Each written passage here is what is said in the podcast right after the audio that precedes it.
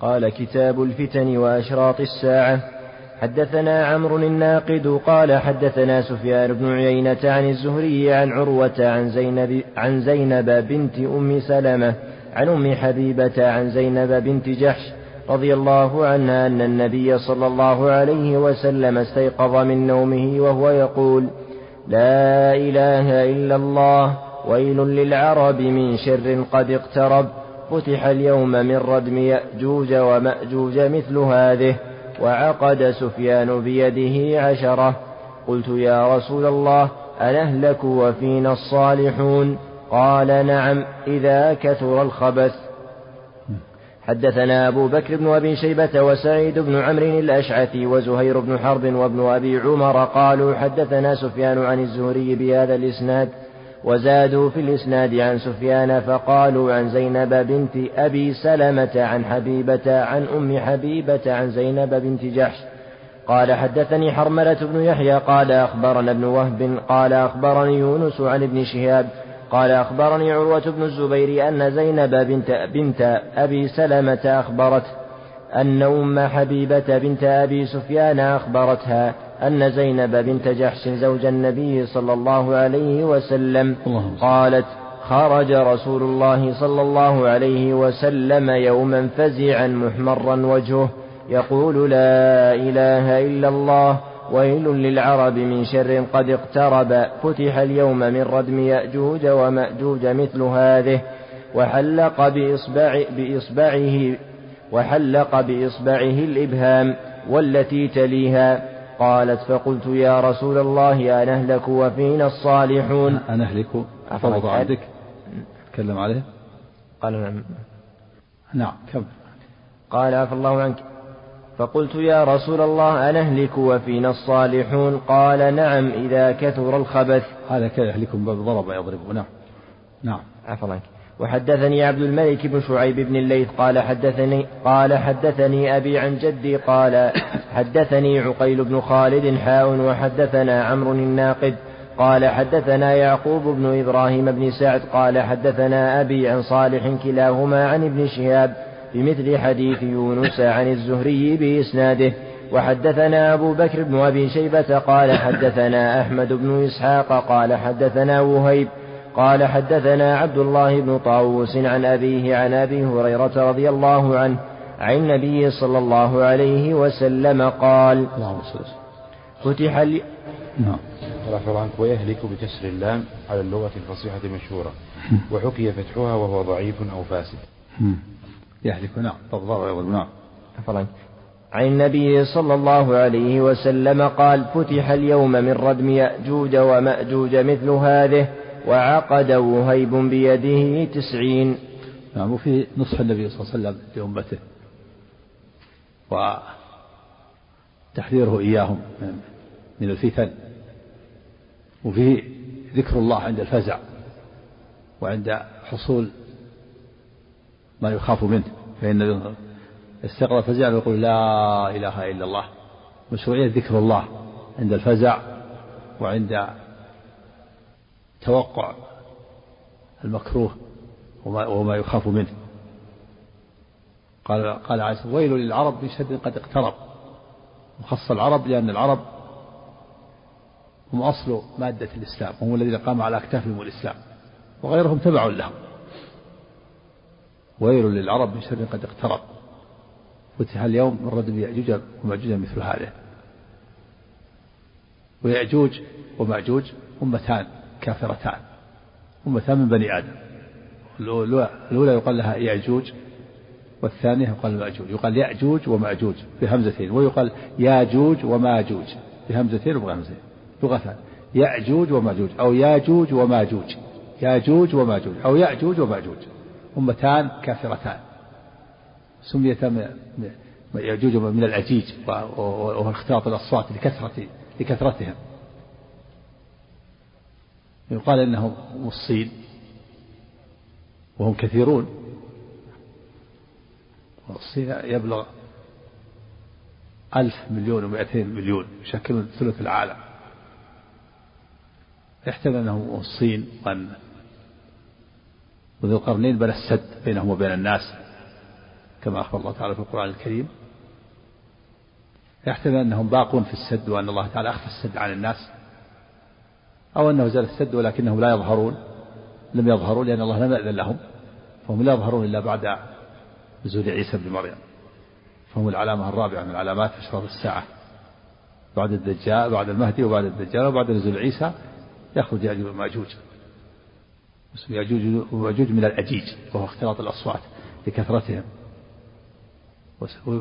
وقبل بنى السد بينهم، فمن كان داخل السد فيأجوج وماجوج، ومن كان خارج السد تركوا سموا الترك.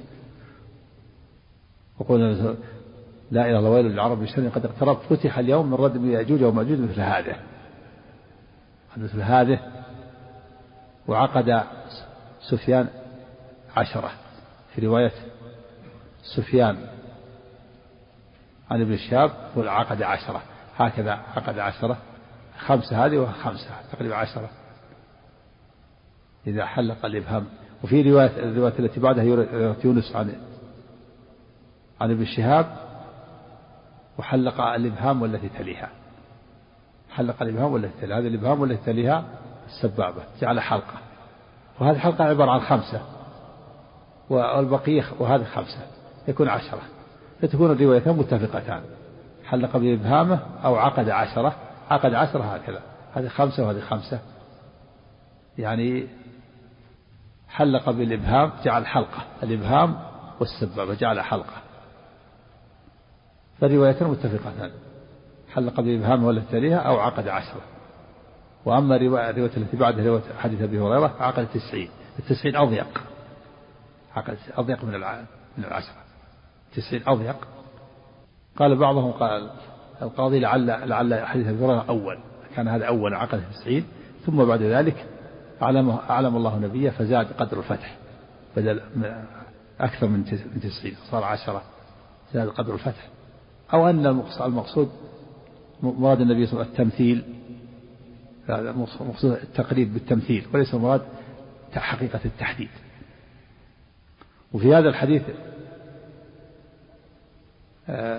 لطيفة إسنادية، وهو أن هذا الحديث من رواية أربع صحابيات، سمع في هذه أربع صحابيات، اثنتان زوجتان للنبي صلى الله عليه وسلم واثنتان ربيبتان، زينب بنت أبي سلمة هذه ربيبة النبي صلى الله عليه وسلم، وحبيبة بنت أم حبيبة ربيبة النبي صلى الله عليه وسلم، وأم حبيبة زوجة النبي صلى الله عليه وسلم، وزينب بنت جحش زوجة النبي صلى الله عليه وسلم، أربع.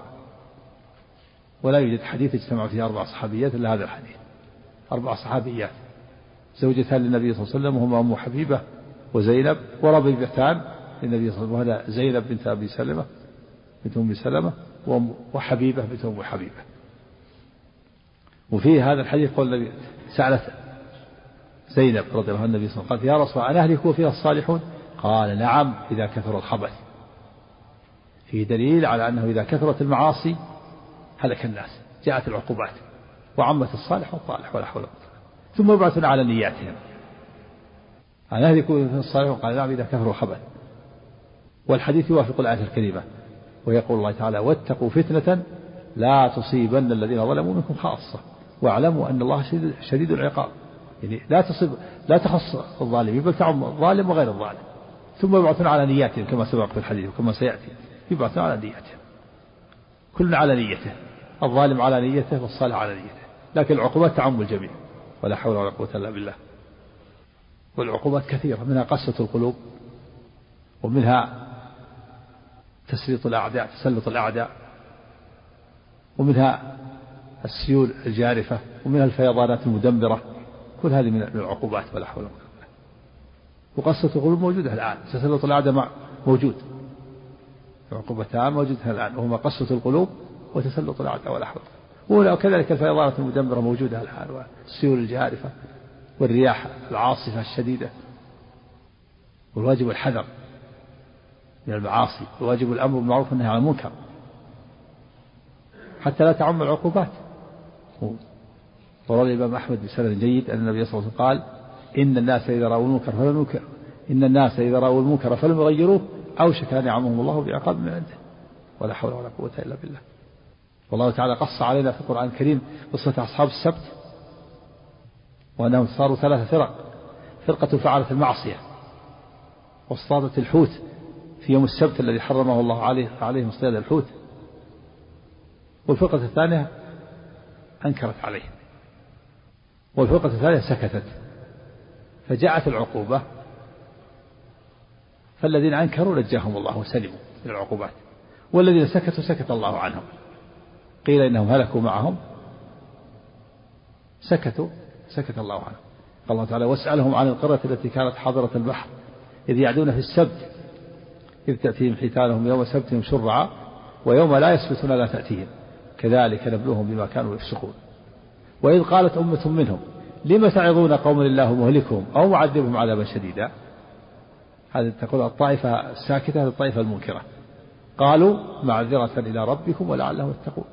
المنكرون قالوا: نحن الساكتون قالوا: لم تعظون هؤلاء لا يفيدهم الوعظ، هؤلاء هالكون. فقالت الطائفة المنكرة: لا، في فائدة الإنكار المنكر، له فائدتان. الفائدة الأولى الخروج العذر من الله، والفائدة الثالثة لعلهم لعلهم يستفيدون، لا تيأسوا لعلهم يتقون. قالوا: معذرة إلى ربكم ولعلهم يتقون. قال الله تعالى: فلما نسوا ما ذكروا به أنجينا الذين ينهون عن السوء وأخذنا الذين ظلموا بعذاب بئيس بما كانوا يفسقون. فالذين ينهون عن السوء نجاهم الله، والظالمون أهلكهم الله. نعم. أحسن الله عليك. حدثنا قتيبة بن سعيد وأبو بكر بن أبي شيبة. الحديث في قصة الحديث في البخاري في قصة المثل الذي ضربه النبي صلى الله عليه وسلم، مثل القائم في حد الله ولو وقع فيها، كمثل قوم استهموا سفينة فكان بعضهم عليها وكان بعضهم أسفلها، فكان الذين من أسفلها إذا أرادوا الماء مروا على من فوقهم فقالوا: لو أن حرقنا في نصبنا حرقا ولم نذيب فوقنا. قال النبي صلى الله عليه وسلم: فإن أخذوا على أيديهم نجوا ونجوا جميعا، وإن تركوهم وما أرادوا هلكوا وهلكوا جميعا. نعم. أحسن الله عليك. حدثنا قتيبة بن سعيد وأبو بكر بن أبي شيبة وإسحاق بن إبراهيم، واللفظ لقتيبة قال إسحاق أخبرنا، وقال الآخران حدثنا جرير عن عبد العزيز بن رفيع عن عن عبيد الله بن قبطية قال: دخل الحارث بن أبي ربيعة وعبد الله بن صفوان وأنا معهما على أم سلمة أم المؤمنين رضي الله عنها، فسألها عن الجيش الذي يخسف به، وكان ذلك في أيام ابن الزبير، فقالت: قال رسول الله صلى الله عليه وسلم: يعود عائد بالبيت فيبعث إليه بعث، فإذا كانوا ببيداء من الأرض خسف بهم. فقلت: يا رسول الله، فكيف بمن كان كارها؟ قال: يخسف به معهم ولكنه يبعث يوم القيامة على نيته. وقال أبو جعفر وقال أبو جعفر هي بيداء المدينة. على العقوبات لعم تعم يخسفوا بهم ومن ليس منهم يبعث على نيته. قال أبو جعفر: بيداء المدينة، هذا مقطوع، هذا من كيسه، ليس في تعنى بيداء المدينة. بيداء هي الأرض البلساء الذي ليس فيها شيء، بيداء المدينة هي الشرف الذي أمام الحليفية من جهة مكة. هذا تخصيص بيداء المدينة لا دليل عليه. فهذا الذين معهم وليسوا منهم يخسوا بهم معهم، فتنالهم العقوبة، تصيبهم العقوبة ثم يبعثون على نياته، كل على نياته. نعم. هذا يدل على العقوبات تعم إذا جاءت. نعم. أحسن الله عليك. حدثنا هو أحمد بن يونس قال حدثنا زهير قال حدثنا عبد العزيز بن رفيع بهذا الإسناد. وفي حديثه قال: فلقيت أبا جعفر فقلت: إنها إنما قالت ببيداء من الأرض. فقال أبو جعفر: كلا والله، إنها لبيداء المدينة. حدثنا عمرو الناقد وابن أبي عمر، واللفظ لعمر قال حدثنا سفيان بن عيينة عن أمية بن صفوان أنه سمع جده عبد الله بن صفوان يقول: أخبرتني حفصة أنها سمعت النبي صلى الله عليه وسلم يقول: ليؤمن هذا, ليؤمن هذا البيت جيش يغزونه حتى إذا كانوا ببيداء من الأرض يخسف بأوسطهم، وينادي أولهم آخرهم، ثم يخسف بهم، فلا يبقى إلا الشريد الذي يخبر عنهم. فقال, فقال رجل: أشهد عليك أنك لم تكذب على حفصة.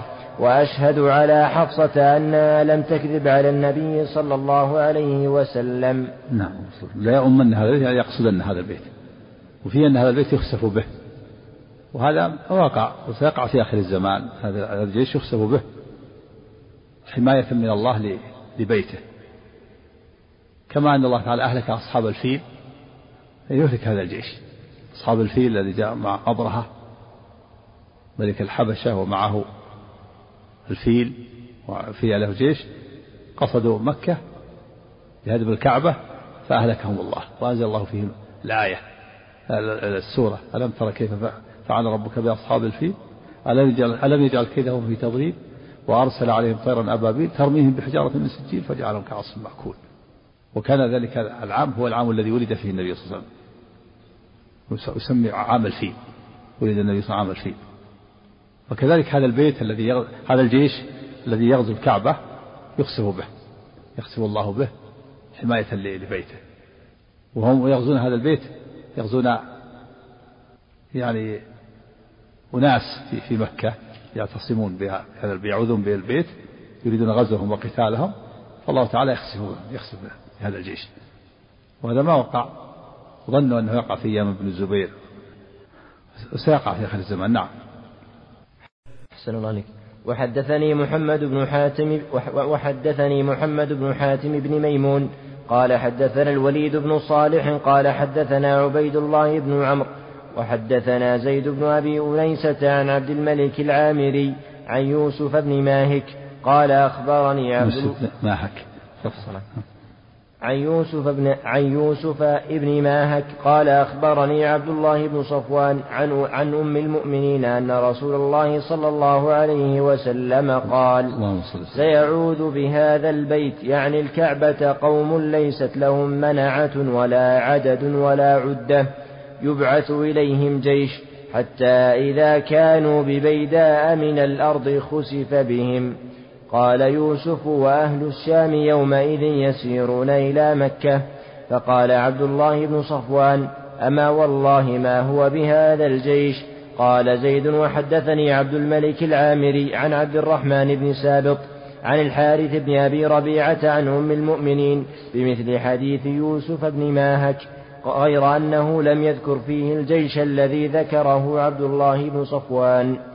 وحدثنا أبو بكر بن أبي شيبة قال حدثنا يونس بن محمد قال حدثنا القاسم بن الفضل الحداني عن محمد بن, زي عن محمد بن زياد عن عبد الله بن الزبير أن عائشة رضي الله عنها قالت عبث رسول الله صلى الله عليه وسلم في منامه، فقلنا يا رسول الله صنعت شيئا في منامك لم تكن تفعله، فقال العجب إن إن ناسا من أمتي يؤمون هذا البيت برجل من قريش. برجل؟ نعم طبعا. بالباء؟ نعم طبعا. نعم. العجب إن ناسا من أمتي يؤمون هذا البيت برجل من قريش قد لجأ بالبيت حتى إذا كانوا بالبيداء خسف بهم، فقلنا يا رسول الله إن الطريق قد يجمع الناس. قال نعم فيهم المستبصر والمجبور ابن السبيل وابن السبيل وابن السبيل يهلكون مهلكا واحدا ويصدرون مصادر شتى يبعثهم الله على نياتهم. حدثنا أبو بكر بن أبي شيبة وعمرو الناقد وإسحاق بن إبراهيم وابن أبي عمر واللفظ لابن أبي شيبة. قال إسحاق أخبرنا، وقال الآخرون حدثنا سفيان بن عيينة عن الزهري عن عروة عن أسامة رضي الله عنه, رضي الله عنه أن النبي صلى الله عليه وسلم أشرف على حديث أسامة. وهذا الحديث فيه أن أن هذا الجيش يغزو قوما في مكة ليس لهم منعة ولا عدد ولا عدة، يعني ما عندهم قوة يدافعون بها عن أنفسهم، فهذا الجيش يخسف الله به، الله تعالى حماية لبيته كما حماه من أصحاب الفيل. وهذا الذين لجأوا لجأوا ليس لهم قوة ولا عدد ولا منعة، ما عندهم قوة يدافعون بها عن أنفسهم. وفي اللفظ الآخر برجل يؤمن برجل من قريش يريدون قتاله. وقولها عابث رسول الله صلى الله عليه وسلم يعني بمعنى أنه حرك جسمه في منامه، حرك أطرافه، اضطرب جسمه وحرك أطرافه كأنه يأخذ شيئا أو يدافع عن شيء. فسئل فقال إنه يعم هذا البيت جيش يخسف بهم. فقيل يا رسول الله إن الطريق تجمع الناس، فقال فيه فيهم المستبصر والمجبور وابن السبيل، يهلكم الله مالكا واحدا ما يصدرون مصادر شتى. المستبصر يعني القاصد، المستبيل المستبيل القاصد له، يعني قاصد هدم الكعبة، قاصد قاصد القتال. والمجبور المكره، وابن السبيل الذي تبع الجيش تبعا لهم تبعا لهم وليس منهم. كل هؤلاء يهلكهم الله مهلكا واحدا، يعني تنزل العقوبة وتعمل يخسف بهم معهم. ثم يحصلون مصادر شتى يبعثون على نياتهم. فابن السبيل الذي ليس منهم ما يكون منه على نيته، والمستبصر يعني المستبيل القاصد له نيته، هذا قاصد السوء قاصد الشر وهدم الكعبة أو قتال في مكة. والمجبور المكره ليس له اختيار، ومع ذلك تصيبه مصيبة لكن على نيته ما قصد، مجبوره ما يريد ما يريد القتال في مكة فله نيته، ما يعاقب مثل عقابهم. والمستبين المستبصر القاصد هذا له نيته يعاقب على نيته.